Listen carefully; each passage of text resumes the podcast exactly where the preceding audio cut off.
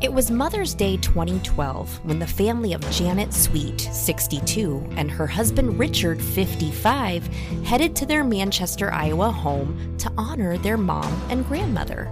But on this Mother's Day, there would be no celebrating because what family members found on the inside of the home when they arrived for the gathering at about 2 p.m. that Sunday was a grisly crime scene.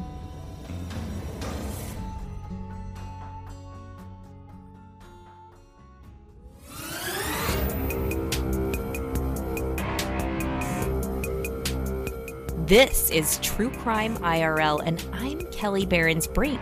And this is the story of teenage killer Isaiah Sweet.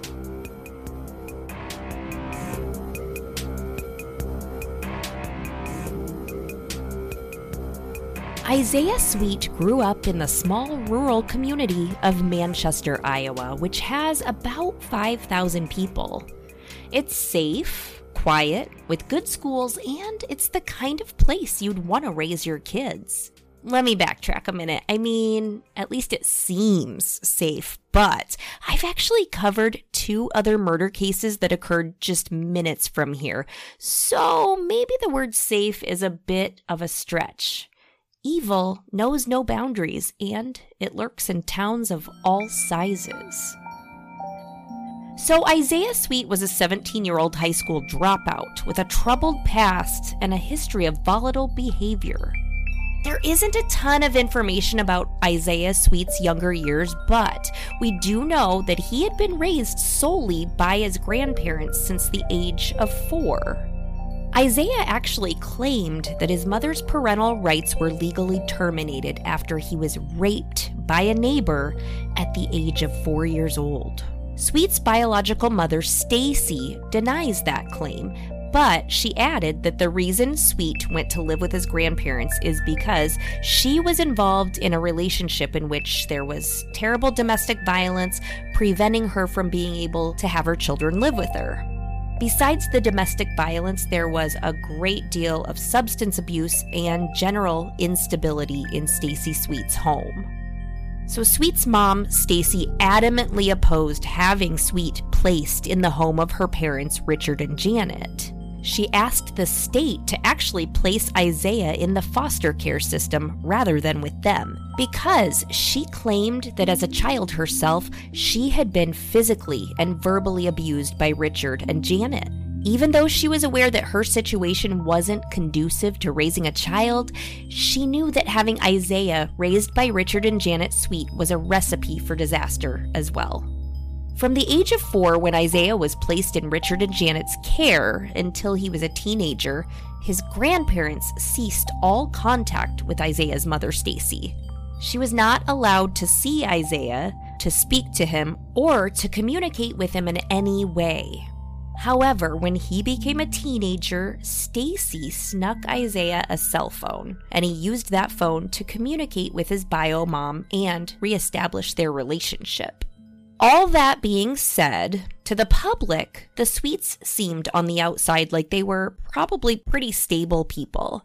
They lived in a nice, newer construction home in a safe middle class community.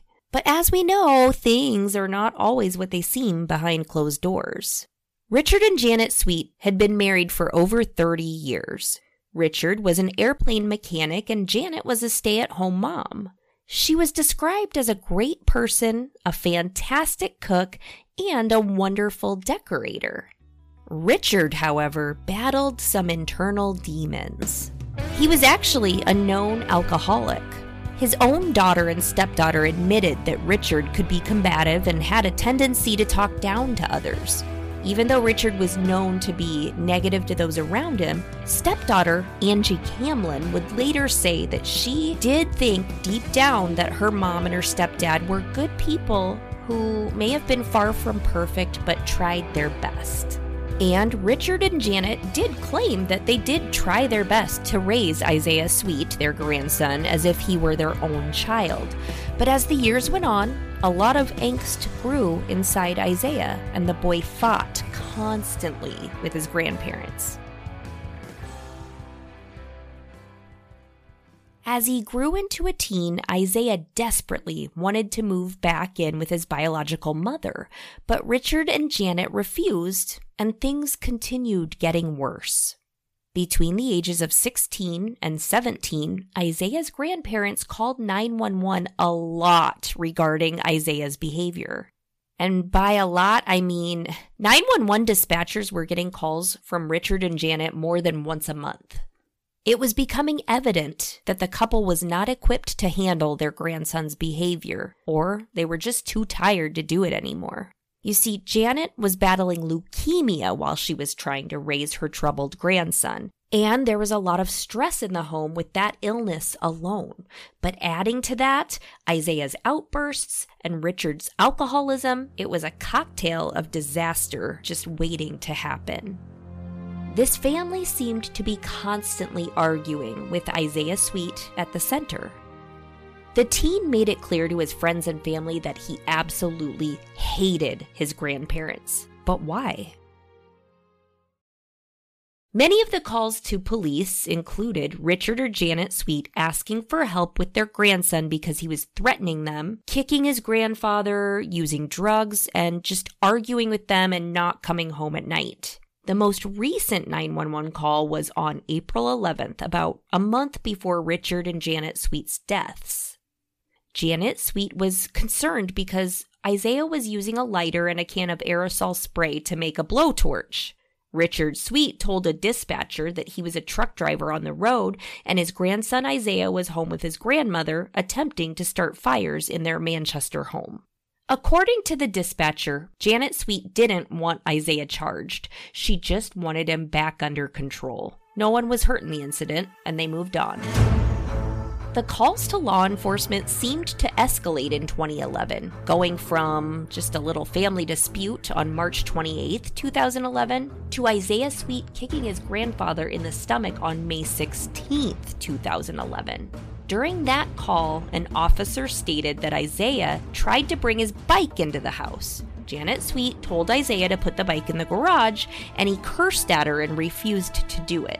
Richard Sweet overheard the conversation and also told Isaiah to put the bike in the garage, according to records. Isaiah told police his grandfather hit him in the face and that's why he kicked him. But Janet and Richard Sweet told the officer that Richard didn't lay a hand on Isaiah.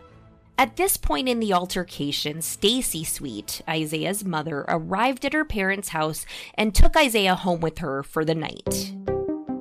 Isaiah's grandparents made many other calls to police regarding his behavior, including on June 27, 2011. Isaiah was arguing with his grandfather for most of the day, and his grandparents said Isaiah was making threats towards the family, police, and the public.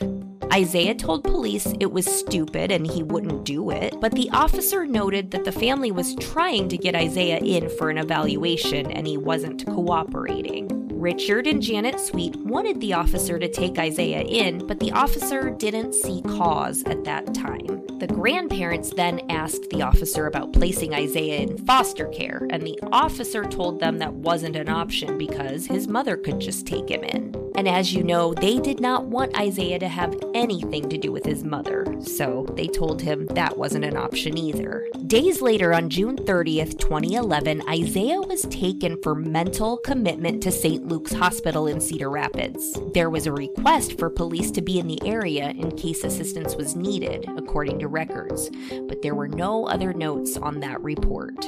On August 2nd, 2011, Janet Sweet said her grandson was being violent. He broke a phone and then he left the home.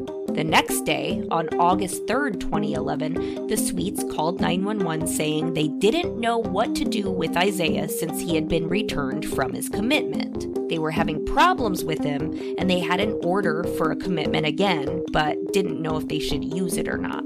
The police officer advised them that they needed to speak with their therapist.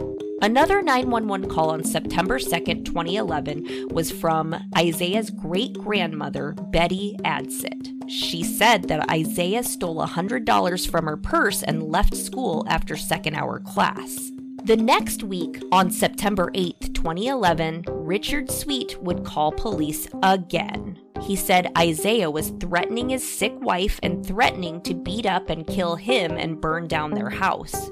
Isaiah didn't respond to the officer's commands when he arrived, and at one point, Isaiah got up from the couch and went towards his grandparents before police intervened. His grandparents said again that they didn't want to pursue charges, and Isaiah was released to their custody. Officers warned Isaiah that if they returned, he would be charged. The following month, on October 4th, 2011, Janet Sweet reports more vague trouble with Isaiah and October 2011 just continued to be a really volatile month for the Sweet family. October 5th, 2011, Isaiah's grandparents called police saying Isaiah was calling them names and wouldn't come home that night.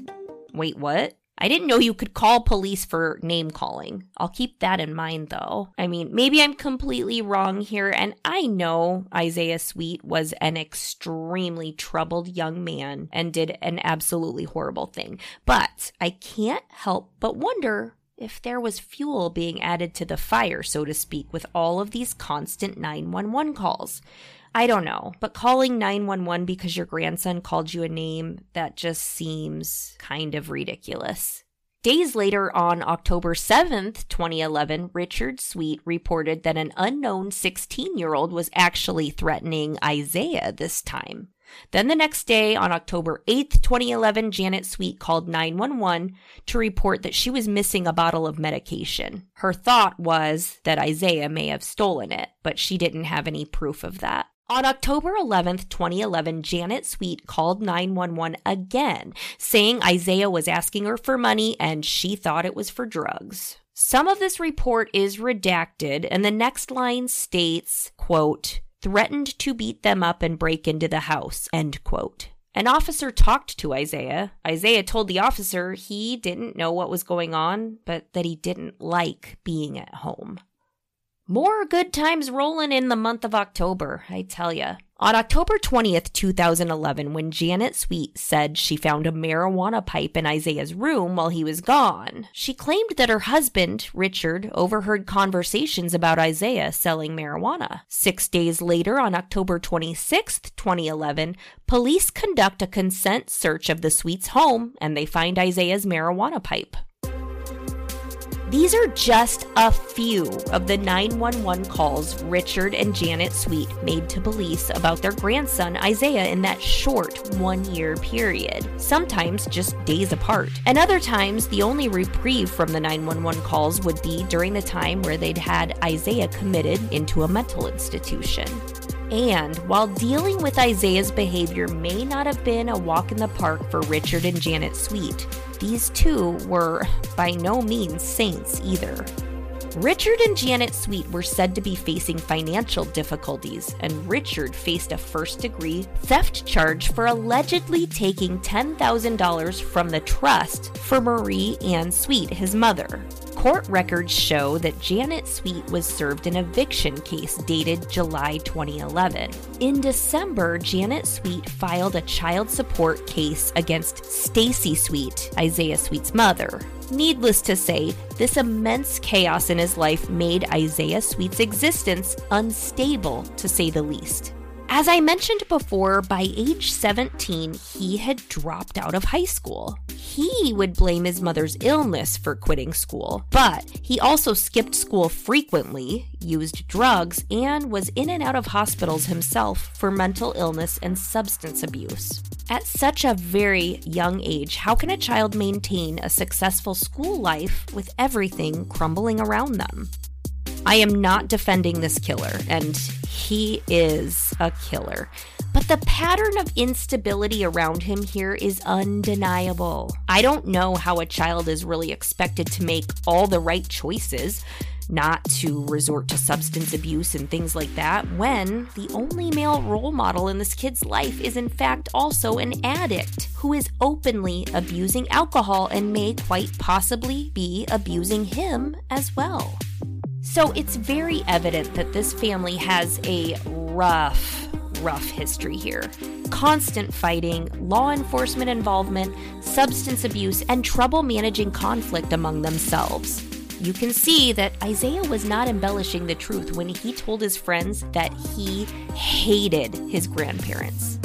Isaiah Sweet not only said he hated them, but he said he wanted to kill them. Now we've we've all heard people say before, "Oh, I'm going to kill you" as a slang term, like not something they mean literally, but did Isaiah Sweet mean it?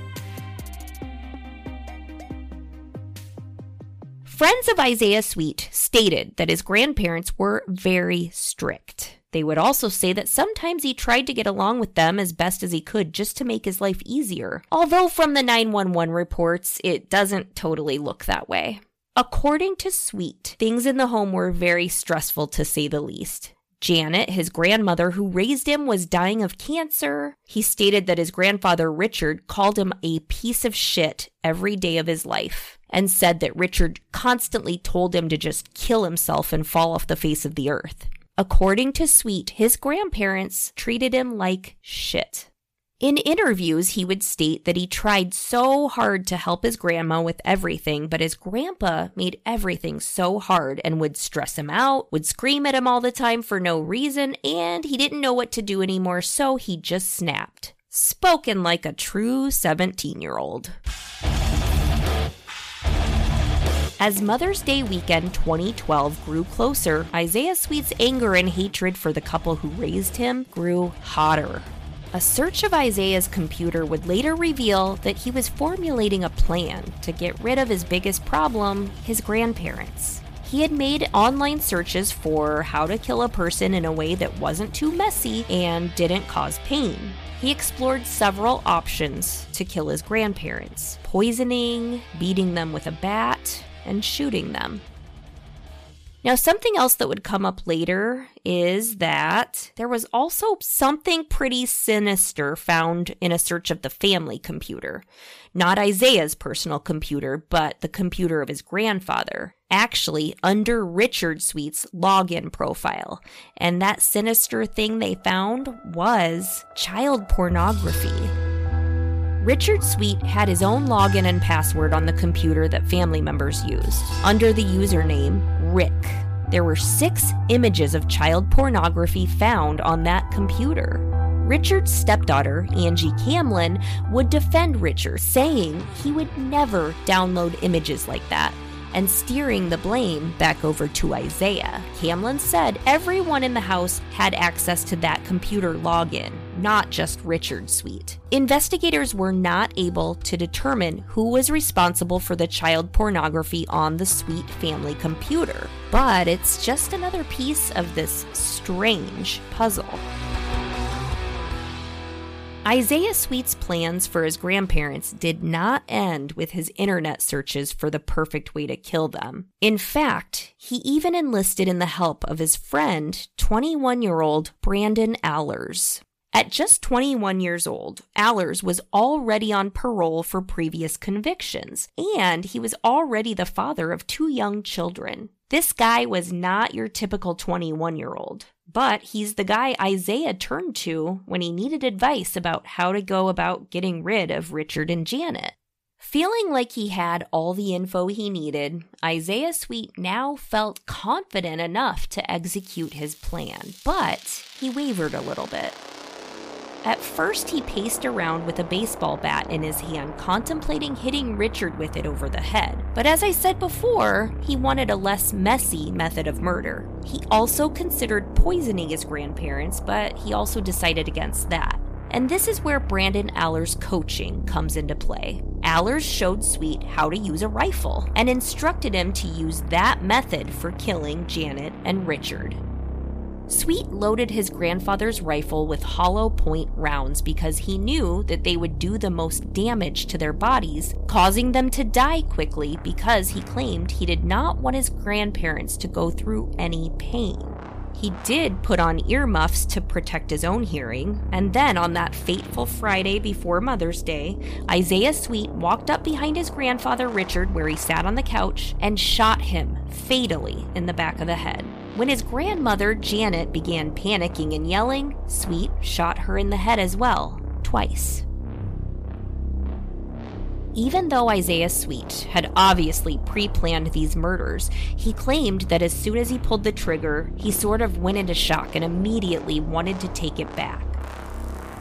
Remorseful and crying, Isaiah kissed both Richard and Janet on the tops of their heads. And just think of how their heads would have looked in this moment. This would have been a gory, bloody scene. He then said, I'm sorry, I love you. And he said a prayer asking God for forgiveness, and then he fled the scene. Soon, friends would begin receiving strange text messages from Isaiah. He would tell several friends that he had drugged his grandparents and feared that they may be dead. And he made very cryptic remarks on his Twitter wall about finally being free and able to live his life as he chose. That Friday evening, just hours after the murders, Isaiah would steal his grandfather's truck and head to the college town of Iowa City, about 75 miles away, to party with friends. Upon arrival, he was visibly upset. He was high on prescription painkillers and weed, and he acted erratically. Everyone knew that there was something wrong with Isaiah. He was driving fast and recklessly as he chauffeured his friends from place to place that evening, and at one point, police actually stopped him for it. In that routine stop, officials discovered that Sweet was driving with a revoked driver's license, and that the truck wasn't his. However, Sweet was released, and it would still be days until law enforcement would know anything about the murder of Richard and Janet Sweet, about an hour and a half away in Manchester, Iowa. So Friday melted into Saturday, and then Brandon Ahlers, that friend who helped Isaiah plan his grandparents' murders, was back. Isaiah called Brandon over to the house to start ransacking it for anything that had value and could be sold for quick cash. Brandon Ahlers, and this is just, this shows what a cold hearted monster he is. Brandon and Isaiah stood in the living room having a conversation next to the dead bodies of Richard and Janet Sweet, where they lay, slumped over on the couch. Police would later describe the gory crime scene, and it was bad. It was very, bad. This is super, super graphic, and I'm sorry, but I need to paint this picture for you. Richard Sweet's head was literally blown open from the gunshot wound, and his brain was hanging out of his skull. This wasn't a PG 13 rated scene here, folks. This was absolutely horrifying. And Isaiah Sweet and Brandon Ahlers stood right there next to them, discussing the flat screen TV that was in the living room and making plans to take it. In fact, they took numerous items from the home throughout that weekend walking past the two dead bodies all the while, and Ahlers reported nothing to police. Who could do that? So, as the weekend moved on, it was a drug fueled attempt at basically procrastination because Isaiah Sweet had to know the police would soon be coming for him. According to Sweet, he made several suicide attempts over the course of the weekend, but just couldn't go through with it.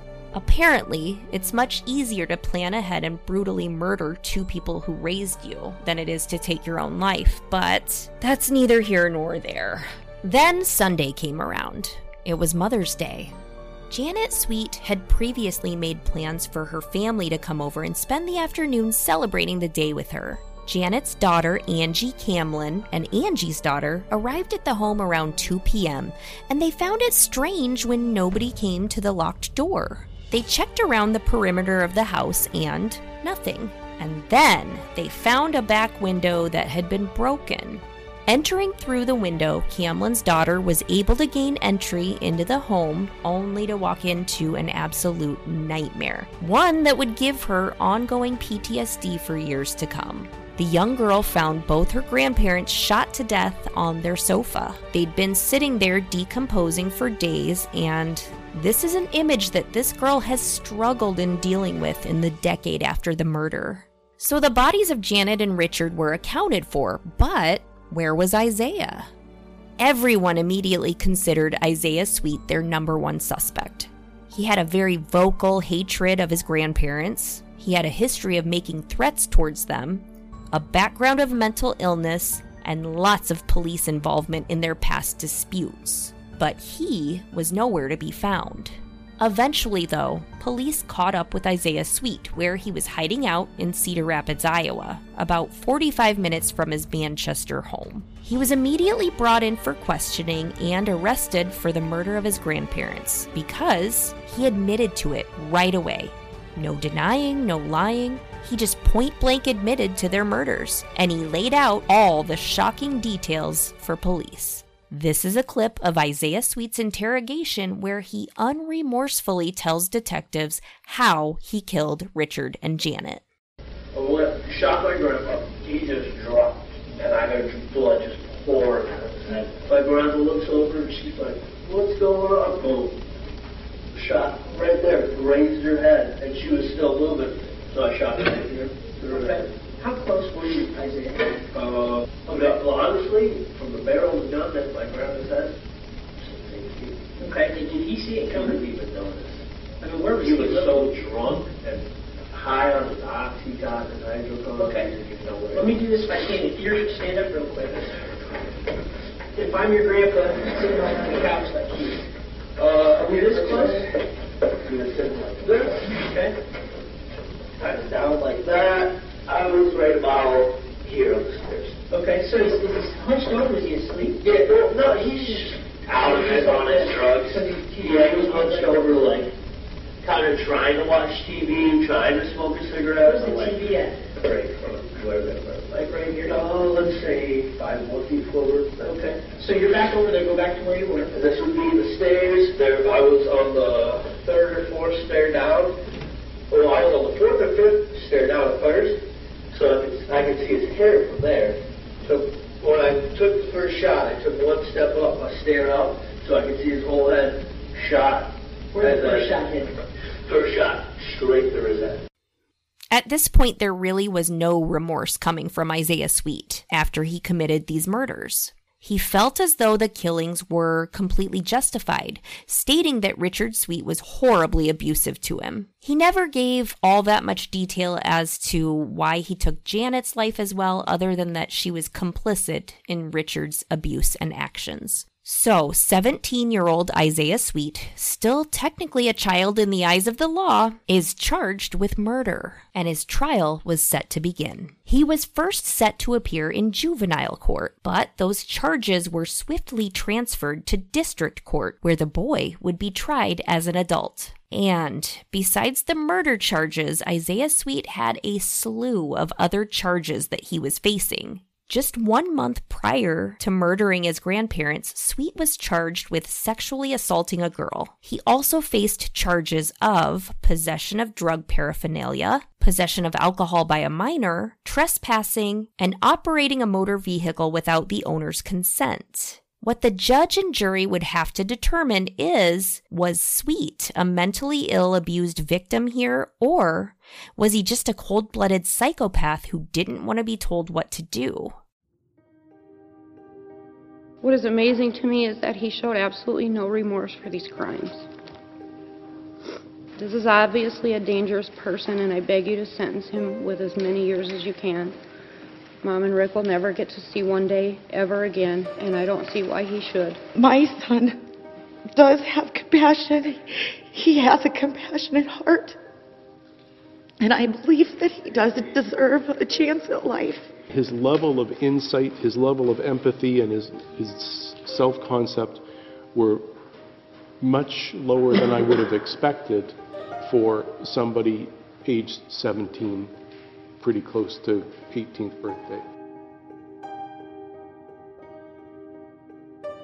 So, going back to Isaiah Sweet's formative years, this boy experienced trauma after trauma. By his own account, he was brutally raped by a neighbor at the age of four. He was dwelling in a household that was peppered with constant violence. At just four years old, Sweet was diagnosed with attention deficit disorder. The Sweet family participated in years of individual and family therapy for the various dysfunctions within the home. At age 16, after more therapy and counseling, Isaiah Sweet would be re diagnosed with attention deficit hyperactivity disorder and conduct disorder. His therapist characterized Sweet's insight and judgment as limited, and he noted that he may be experiencing symptoms of mania, leaning towards another new diagnosis of bipolar disorder. Sweet's behavior was frequently impulsive. He often put himself at risk and failed to recognize the consequences of his own actions.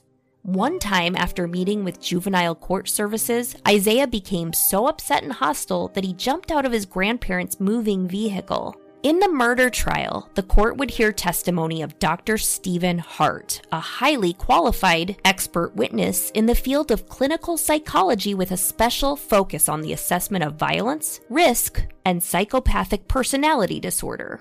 Dr. Hart reviewed extensive documentation regarding Sweet and also interviewed Sweet prior to preparing his report. Dr. Hart discussed medical advancements in the past 20 to 30 years regarding the understanding of the development of the adolescent brain. He noted that it's now understood that up until the age of about 25, there's a period of rapid development in the adolescent brain. He noted that when individuals are young, they're impulsive, and as people get older, they learn the skills to control that behavior. But Isaiah Sweet did not have the capacity to control his impulsive behaviors because Dr. Hart concluded that Sweet had severe developmental problems. Serious problems related to mental health, serious problems with personal relationships, and serious problems with educational adjustment. Dr. Hart said that Sweet had poor decision making abilities. He also concluded that Sweet was psychologically and socially immature in terms of self concept, empathy, and insight, at least in part due to early onset severe ADD. He testified that while Sweet was chronologically 17 years old, his mental age was actually somewhere around that of a 12 year old. Dr. Hart noted that although Sweet's actions appeared to be highly planned and premeditated, they were very poorly thought out and childlike. Trial of a young man for the murder of his grandparents is our top story tonight. 18 year old Isaiah Sweet faces two counts of first degree murder for the deaths of Richard and Janet Sweet. Their bodies were found in their Manchester home last May. He was found after a manhunt that stretched beyond the corridor. CBS 2 News reporter Jason Hackett is in Dubuque where the jury selection is underway. Jason. The jury selection process started this morning, a very chilly Wednesday morning at around 9:30. It wrapped up today at around 4:30. There was no jury seated. The judge says the process will continue tomorrow. Now, this case has captured the attention of many people here in Iowa. Let's take a look at how we got to this point. The case of Isaiah Sweet spawned a manhunt that stretched across three counties. Mother's Day, Sunday, May 13th, 2012, in Manchester. The bodies of 55 year old Richard and 62 year old Janet Sweet are discovered by relatives. Court documents show that 18 year old Isaiah confessed to several friends that he was responsible for their death. In one call, he said he, quote, drugged them and didn't feel a pulse. Police believe the last time the couple was seen alive was Friday. On Saturday, shortly after the alleged murders, Sweet made his way to Iowa City in his grandfather's truck. Police encounter the teen at a convenience store in Iowa City, where he set off an alarm by trying to open a door.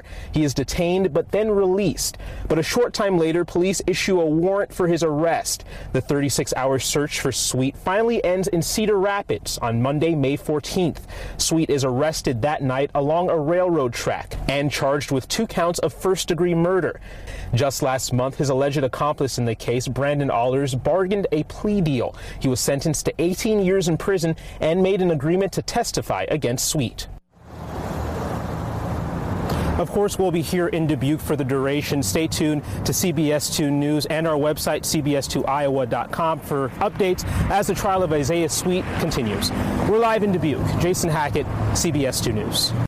So again, Isaiah Sweet had the emotional maturity of a 12 year old, but he was being tried as an adult. And even with this info, the jury quickly deliberated and brought back a guilty verdict. the Delaware County District Court sentenced Isaiah Sweet to life in prison without the possibility of parole. A confessed teenage murderer will spend the rest of his life behind bars with no chance of parole. A judge sentenced Isaiah Sweet today for the murders of his grandparents Richard and Janet Sweet. The couple was found shot dead in their home in Manchester in May of 2012. Sweet was later arrested in Cedar Rapids. He pleaded guilty to two counts first degree murder.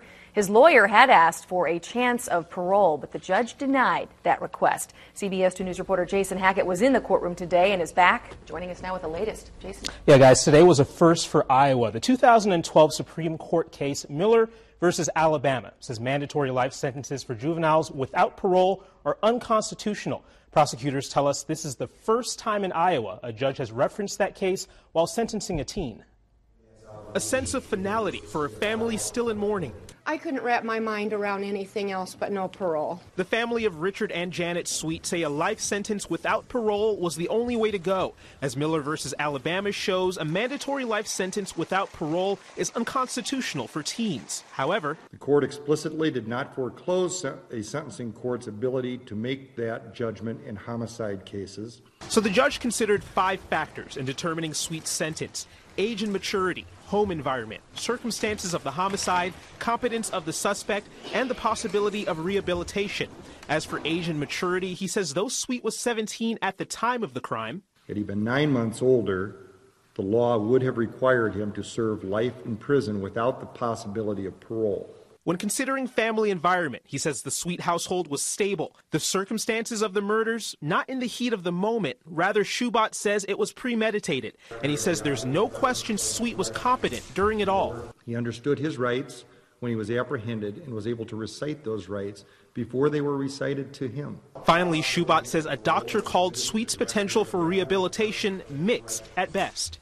He did not know whether defendant was treatable, let alone what treatment might be appropriate. He was a psychopath and to this day has no empathy. This cannot be healed by medicine, and you cannot teach a person how to feel. After that analysis, it was life without parole for Sweet, a rarity for juveniles in Iowa, and a victory for a family trying to heal. And I thank the judge and all involved, and I feel justice was done today. But that's not where the story ends. This sentence would be brought into question by the state Supreme Court, who would claim that the district court improperly handed down a life sentence to this juvenile. You see, in many other landmark Supreme Court cases, handing down a sentence to a minor of life in prison without the possibility of parole has been deemed as cruel and unusual punishment. The 2005 case Roper v. Simmons said juveniles cannot receive the death penalty no matter how heinous the crime. Five years later, in 2010, Graham v. Florida banned life without parole for juvenile offenders. The 2012 case Miller v. Alabama went a step further, striking down mandatory life sentences for juveniles. So, as you can see, previous case law supported the idea that Sweet should not have been imprisoned for life without the possibility of parole. Sweet's lawyers argued that his sentence violated the Iowa Constitution because of his age, his immaturity level, and his impetuousness, and also because of his prospects for rehabilitation. So, in this landmark move, the Iowa Supreme Court overturned Sweet's sentence, stating that nine other states have abolished life without the possibility of parole sentences for juveniles, thereby establishing a clear direction toward the abolition of life in prison death penalties for juveniles. Did you catch that? Life in prison death penalties? They said that juveniles who received a life in prison sentence actually basically received a death sentence because they ended up with no chance for ever rehabilitating and walking free again and would surely die in prison. The Supreme Court stated that nobody can really predict how time may change in the brain development of a minor who previously acted impulsively without thought of consequences. Maybe some of them can be rehabilitated with the right intervention and the right therapy. The Supreme Court's decision gives these kids another chance. So, what this means for Isaiah Sweet is he would have a chance to eventually leave prison. He would potentially not have to spend the entire rest of his life behind bars for the murder of his grandparents. And remember that friend Brandon Ahlers, the one who helped Isaiah plan the murder and steal items from the sweet home afterwards? Well, he took a plea deal, and he's currently serving 18 years for his role as an accessory in the murders.